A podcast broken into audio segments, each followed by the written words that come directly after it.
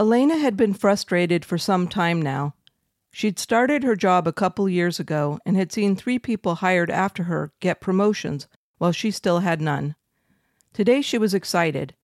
The software company she worked for had run into a problem. They provided data storage for corporate customers. They were in expansion mode and had just brought a large new server online. She learned last week that she was assigned with a coder from another section of the company to write the program to get their software to interface with the new server. Elena felt this was her chance.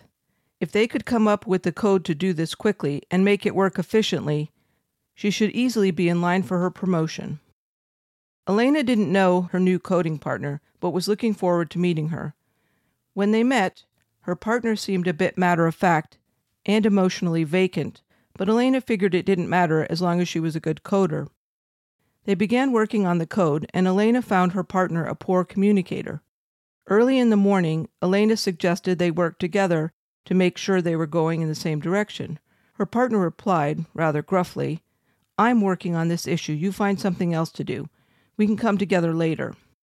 In the early afternoon, Elena said they needed to see if their code was working. Just as Elena had suspected, their code didn't work together. What were you thinking? her partner said crossly. Why would you even think of doing it like that? Now you're going to have to do it all over again to make it interface with mine. Elena looked at the code her partner had written. It wasn't very good. Elena's father had always told her to let the other person set the rules. Always default to nice, but if the other person wants to be a jerk, then fine, be a jerk to them. So Elena retorted, Me rewrite my code? I don't think so. I tried to get you to work with me this morning and you refused. You decided not to work together, and now you can just rewrite your code. This led to a long argument. The entire collaboration project turned out to be a disaster. It took way too long because they were always fighting about how to do it, and the final product was poor because they both had been defensive and critical of each other's work. As they handed in their finished product to their manager, Elena knew she was kissing her promotion goodbye. If only she hadn't been given a partner who was such an incompetent jerk. Scenario 2 In the early afternoon, Elena said they needed to see if their code was working. Just as Elena had suspected, their code didn't work together. What were you thinking? her partner said crossly. Why would you even think of doing it like that? Now you're going to have to do it all over to make it interface with mine. Elena looked at the code her partner had written. It wasn't very good. Seriously? Elena's chance for a promotion and she gets a jerk to work with? But this was her best shot. She didn't want to blow it. Elena took a deep breath instead of saying what she wanted to. What did she have to lose? She decided to try that what would Jesus do thing. Okay, treat others as you would have others treat yourself. She knew there were times in her life when she had been a jerk. It would have been nice to have a second chance some of those times. Ouch, that kind of hurt, she said with a questioning look that asked, Did you really mean that, or is it something else? Elena saw her partner's shoulders drop a little, and her eyes looked down at the floor. After a brief delay, she said, Hey, sorry, I'm having a bad day. Don't worry about it, Elena said, and suggested they grab a bite of lunch before continuing. At lunch, her partner apologized and said she was in a terrible mood. After some gentle digging, Elena learned that her partner had just found that her long term boyfriend had cheated on her. Elena understood. Like too many today, she knew what it felt like to have the one you love be unfaithful to you. This led to a discussion over lunch that her partner really needed, and which was also helpful to Elena. When the two returned to work, they discussed how they were going to solve the problems in their coding.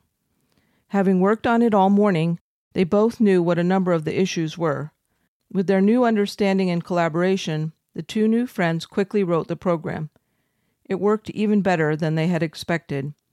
After turning in their project, Elena was called in to see her manager. She learned that management had had their eye on Elena for some time.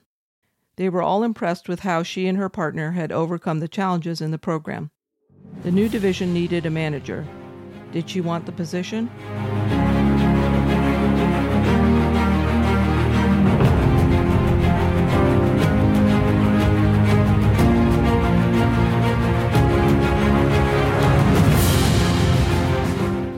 Welcome to Nearest Fiddle, Episode 10 The Fullness of Time. Let me start with a couple passages from the Bible. But when the fullness of time was come, God sent forth his Son Galatians 4 4. In those days, Caesar Augustus issued a decree that a census should be taken of the entire Roman world. This was the first census that took place while Quirinius was governor of Syria. And everyone went to his town to register. So Joseph also went up from the town of Nazareth in Galilee to Judea, to Bethlehem. He went there to register with Mary, who was pledged to be married to him and was expecting a child. While they were there, the time came for the baby to be born, and she gave birth to her firstborn, a son. She wrapped him in cloths and placed him in a manger, because there was no room for them in the inn. Luke 2 1 through 7.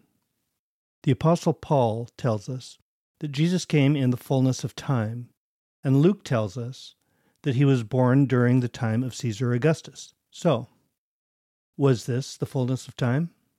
Let's review. Alexander the Great left an empire encompassing most of the Mediterranean. During the intervening 300 years, the administrators of the empire had brought the Greek language to the educated classes of the entire empire and brought a general gloss of Greek culture to the different people in the empire as well. The Romans had come up and conquered much of the previous Hellenistic empire that had belonged to Alexander's successors. But Rome had been appropriately Hellenized before their period of expansion, so educated people throughout the Roman world still spoke Greek. Then the Roman Empire had their crisis.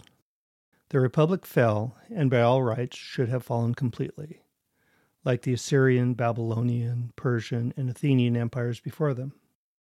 Yet, sometimes history sends a figure like Alexander the Great that changes everything.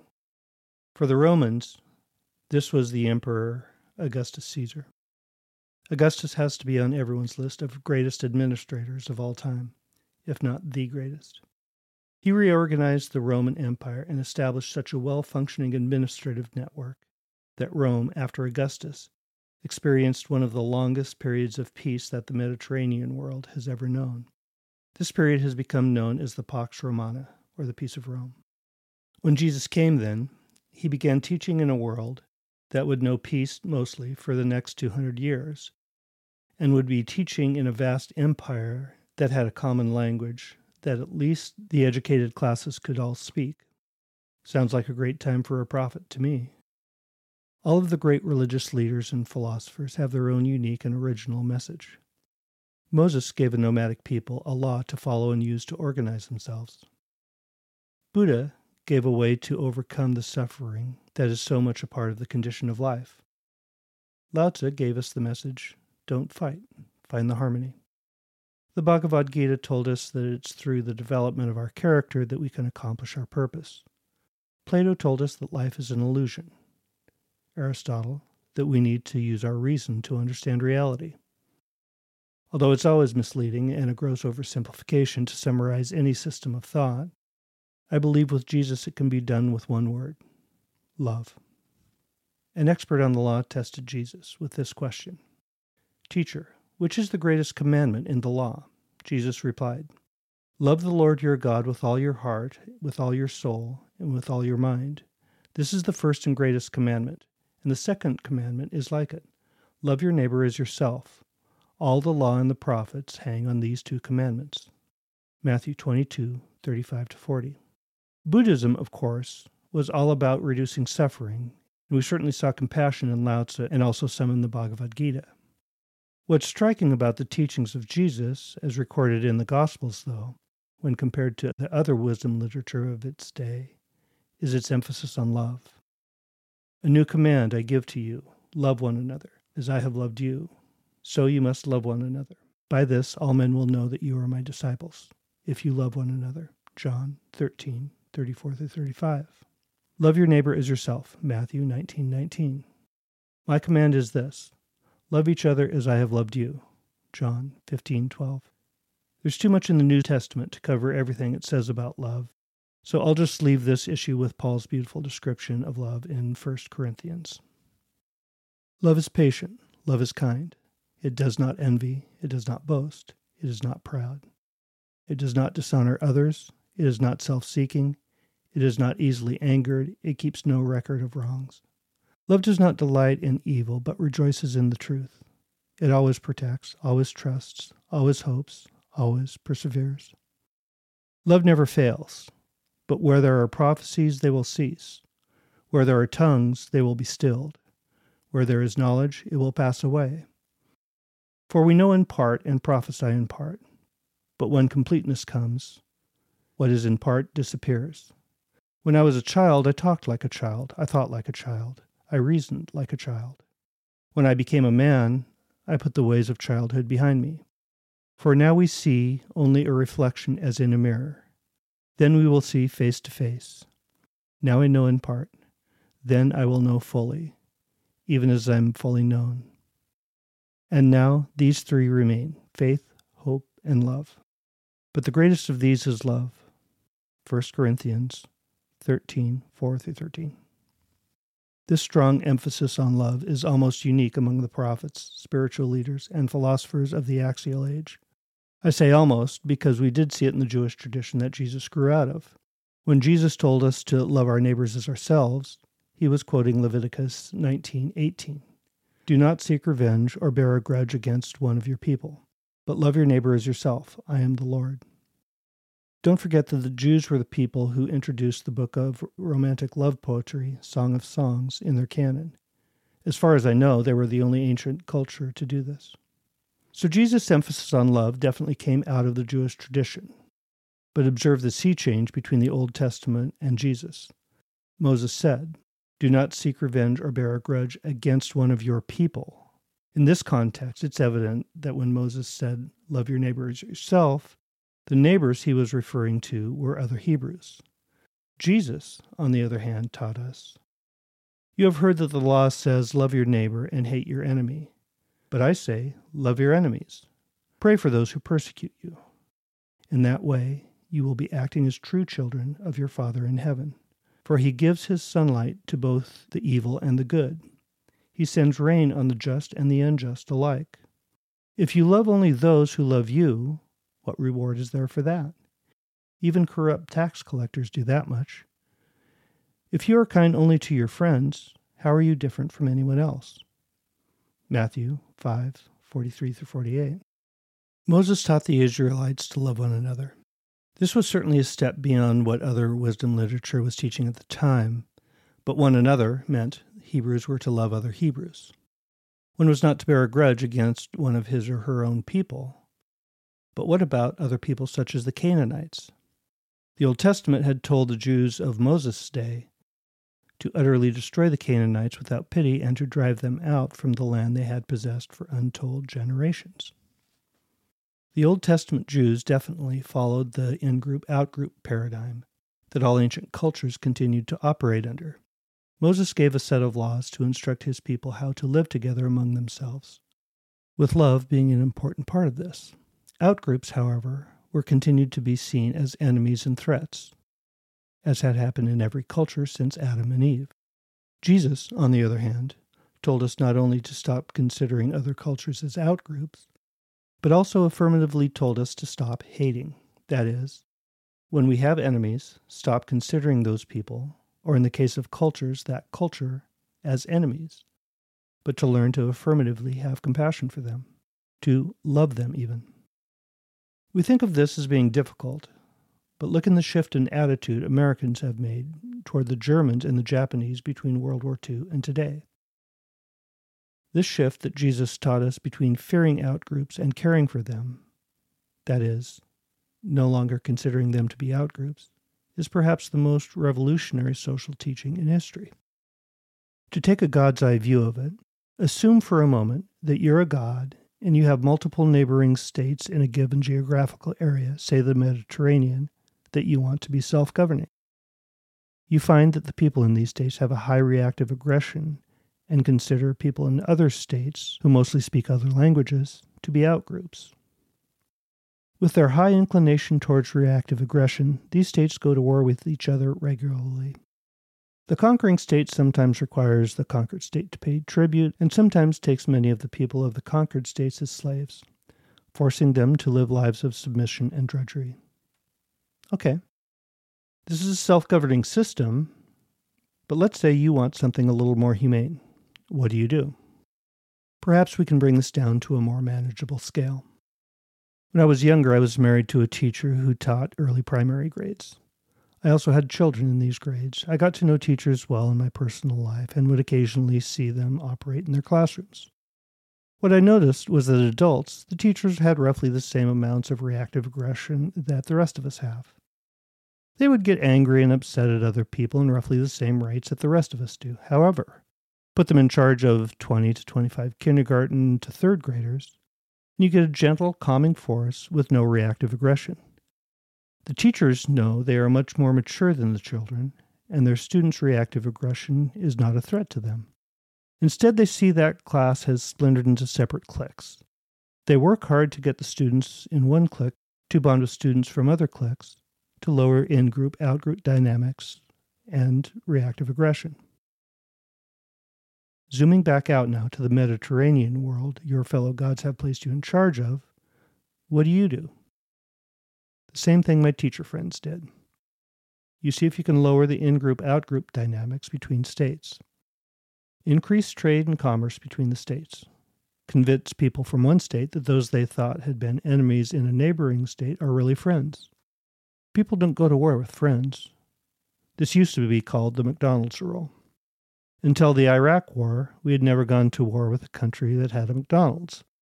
Once there was sufficient commerce and trade with the country for them to have American fast food franchises, there was no longer a sufficient in group out group dynamic for reactive aggression to get to the point that either country wanted to go to war.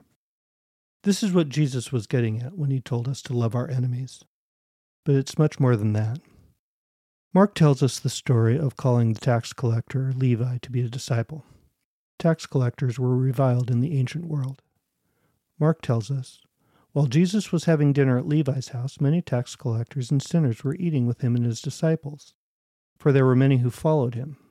When the teachers of the law, who were Pharisees, saw him eating with sinners and tax collectors, they asked his disciples, Why does he eat with tax collectors and sinners? On hearing this, Jesus said to them, It's not the healthy who need a doctor, but the sick. I have not come to call the righteous, but sinners.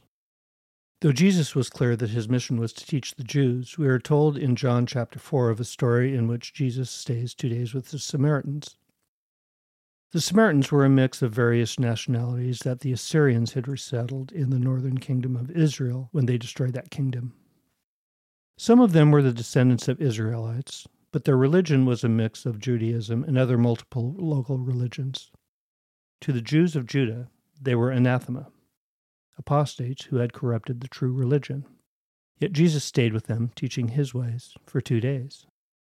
In addition to Samaritans, Jesus repeatedly showed that his disciples were to care for the outcasts and outgroups that were not acceptable in respectable Jewish society.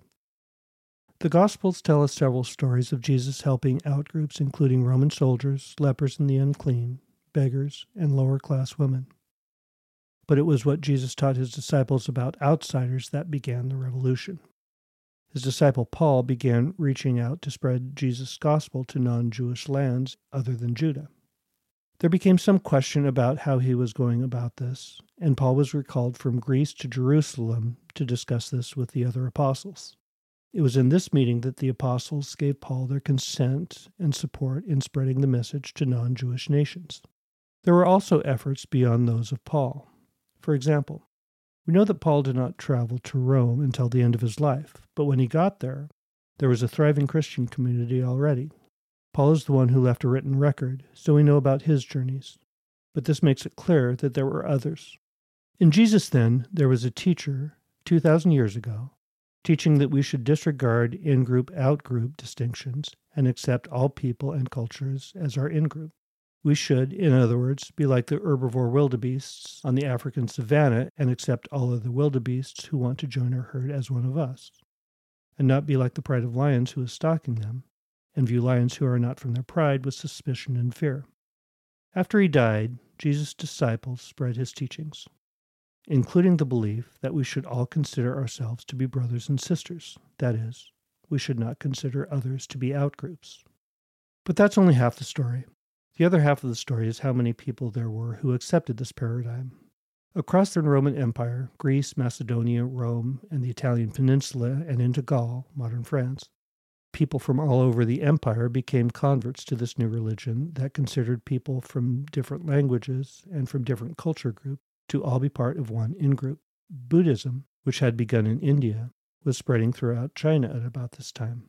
This is perhaps additional evidence indicating a willingness among people in general, not leaders, but perhaps the B personalities among us, to accept that we can be in groups with those of other cultures and languages. For our purpose in this podcast, the breaking down of in group out group culture is the most important part of Jesus' teachings and the Christian movement that grew out of these teachings. Yet there's so much more to Jesus' teaching, and even more than the Jewish teachings that preceded him, it's all relevant to us because it has come to influence so much of our culture. So let's also look briefly at some of Jesus' other teachings. If love was Jesus' most important teaching, perhaps his second most important lesson, or at least one that he came back to again and again, was compassion. So in everything you do, do to others what you would have them do to you, for this sums up the law and the prophets. Matthew 7:12. A rich young man came to Jesus and asked him what he had to do to get eternal life. Jesus replied, Do not murder, do not commit adultery, do not steal, do not give false testimony, honor your father and mother, and love your neighbor as yourself. The young man said that he had always done these and wondered what he still lacked. Jesus replied, If you want to be perfect, go sell your possessions, give to the poor, and you will have treasure in heaven. Then come follow me. Matthew 19, 16 through 21. Not many of us are likely to be that perfect, but Jesus was clearly indicating that having compassion for the less fortunate is how we're going to gain points with God. When you give to the needy, do not let your left hand know what your right hand is doing, so that your giving may be in secret. Then your Father, who sees what's done in secret, will reward you. Matthew 6, 3 4. Your Father has been pleased to give you the kingdom. Sell your possessions and give to the poor. Provide purses for yourselves that will not wear out, treasure in heaven that will not be exhausted, where no thief comes near and no moth destroys. For where your treasure is, there your heart will be also. Luke 12, 33 34. When you give a banquet, invite the poor, the crippled, the lame, the blind, and you will be blessed. Luke 14, 13 through 14. Since we are compassionate, we should also be merciful to those who do not have our blessings. Blessed are the merciful, for they will be shown mercy. Matthew 5 7. It is not the healthy who need a doctor, but the sick. Go and learn what this means. I desire mercy, not sacrifice. For I have not come to call the righteous, but sinners. Matthew 9 12 13. Then there's this story that Jesus told us in the 25th chapter of Matthew about a king who judged his subjects based on the mercy that they had shown. Then the king will say to those on his right, Come, you who are blessed by my Father, take your inheritance the kingdom prepared for you since the creation of the world. For I was hungry, and you gave me something to eat. I was thirsty, and you gave me something to drink. I was a stranger, and you invited me in. I needed clothes, and you clothed me. I was sick, and you looked after me. I was in prison, and you came and visited me. Then the righteous will answer him, Lord, when did we do these things? The king will reply, I tell you the truth. Whatever you did for the least of these brothers of mine, you did for me. Right up there with compassion was also forgiveness, as Jesus came back to this one over and over again as well. For if you forgive men when they sin against you, your heavenly Father will forgive you.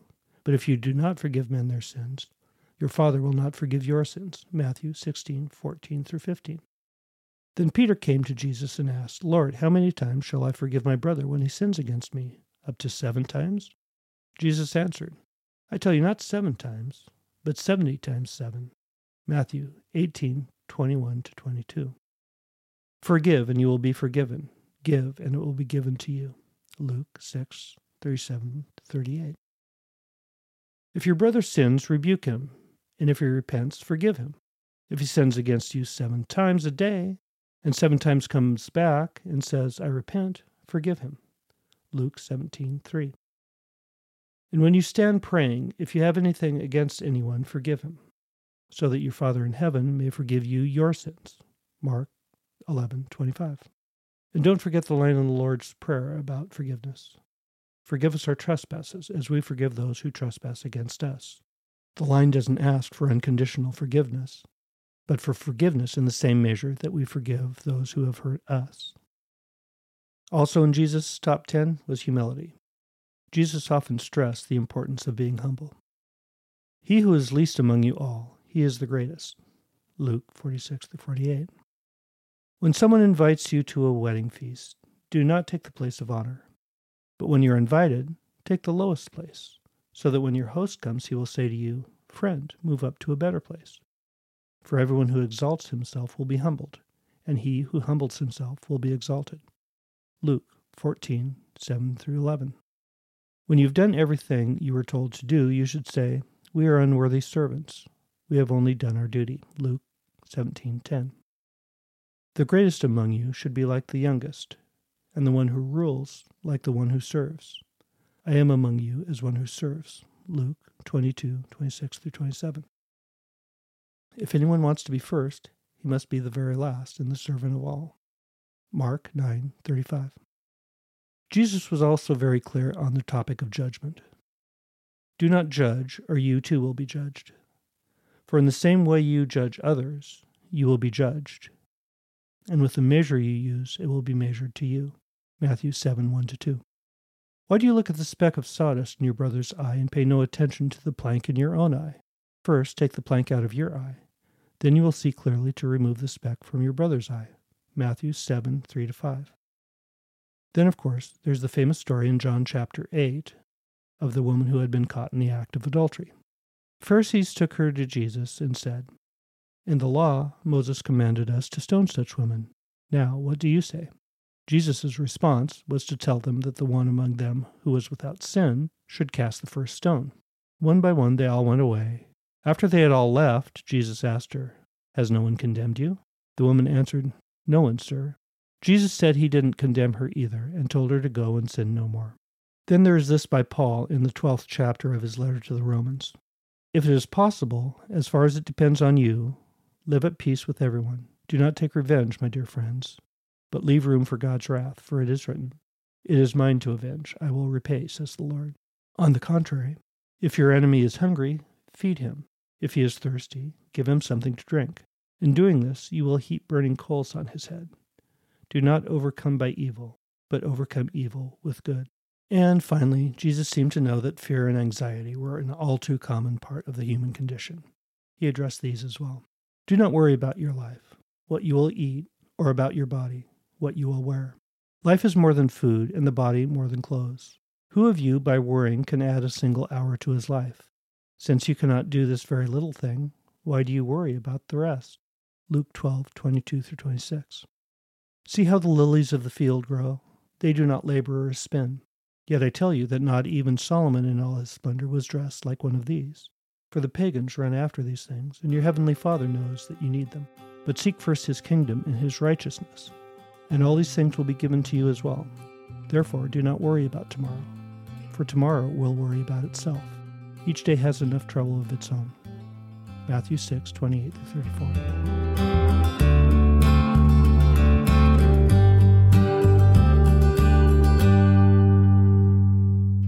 This, of course, doesn't exhaust all of Jesus' teachings on these things and it doesn't touch at all on a great number of Jesus' other teaching, and it barely touches on all of the other great wisdom literature in the New Testament. But hopefully, it will be enough to give you a taste and whet your appetite for this week's reading, which, of course, is the New Testament. If you're short on time, read at least the book of Luke. If I were to give you four source documents to read, they would be Thomas Paine's Common Sense, the Constitution, the Gettysburg Address, and the book of Luke. If you're an American, I say read the stuff that made us who we are. You could argue that you're not a Christian. So, my reply this is stuff that has fundamentally shaped our culture. There's a lot of great wisdom literature in the New Testament. You don't have to be a Christian to read through it and decide what's applicable to you, just as you don't have to be a Taoist to get a lot out of the Tao Te Ching, or a Buddhist to appreciate the teachings of the Buddha. It's all great stuff. But this is more relevant to Americans and Europeans, as these are the teachings that helped shape our culture. Jesus then taught his disciples, who ultimately turned his teachings into a religious movement that spread internationally and brought people together in the Mediterranean basin during the Roman Empire, the time we're referring to as the fullness of time. Yet Jesus' teachings were a complete sea change from any system of thought that had existed before. But the conditions that existed during the nascent stages of Christianity were crucial to its early widespread acceptance. These conditions were, of course, Hellenistic culture, including the common use of the Greek languages among the upper classes in the Mediterranean basin, and the shared Greek culture that Alexander had left behind.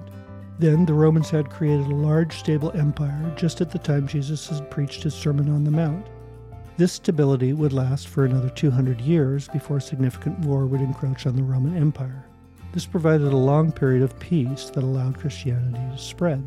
We have, for the first time in history, then, a movement that advocates the acceptance of people across borders, languages, and ethnic groups. The mass acceptance of this new religion throughout the Roman Empire shows a willingness of people to overcome the in group out group paradigm. Is humanity, then, during the Roman Empire on the verge of considering all men and women brothers and sisters and declaring universal peace and harmony? Spoiler alert, don't bet on it. This is a first step, Western culture will still have millennia to struggle with the in group out group paradigm. But at least one step, one very important step, has now been taken. See you next week.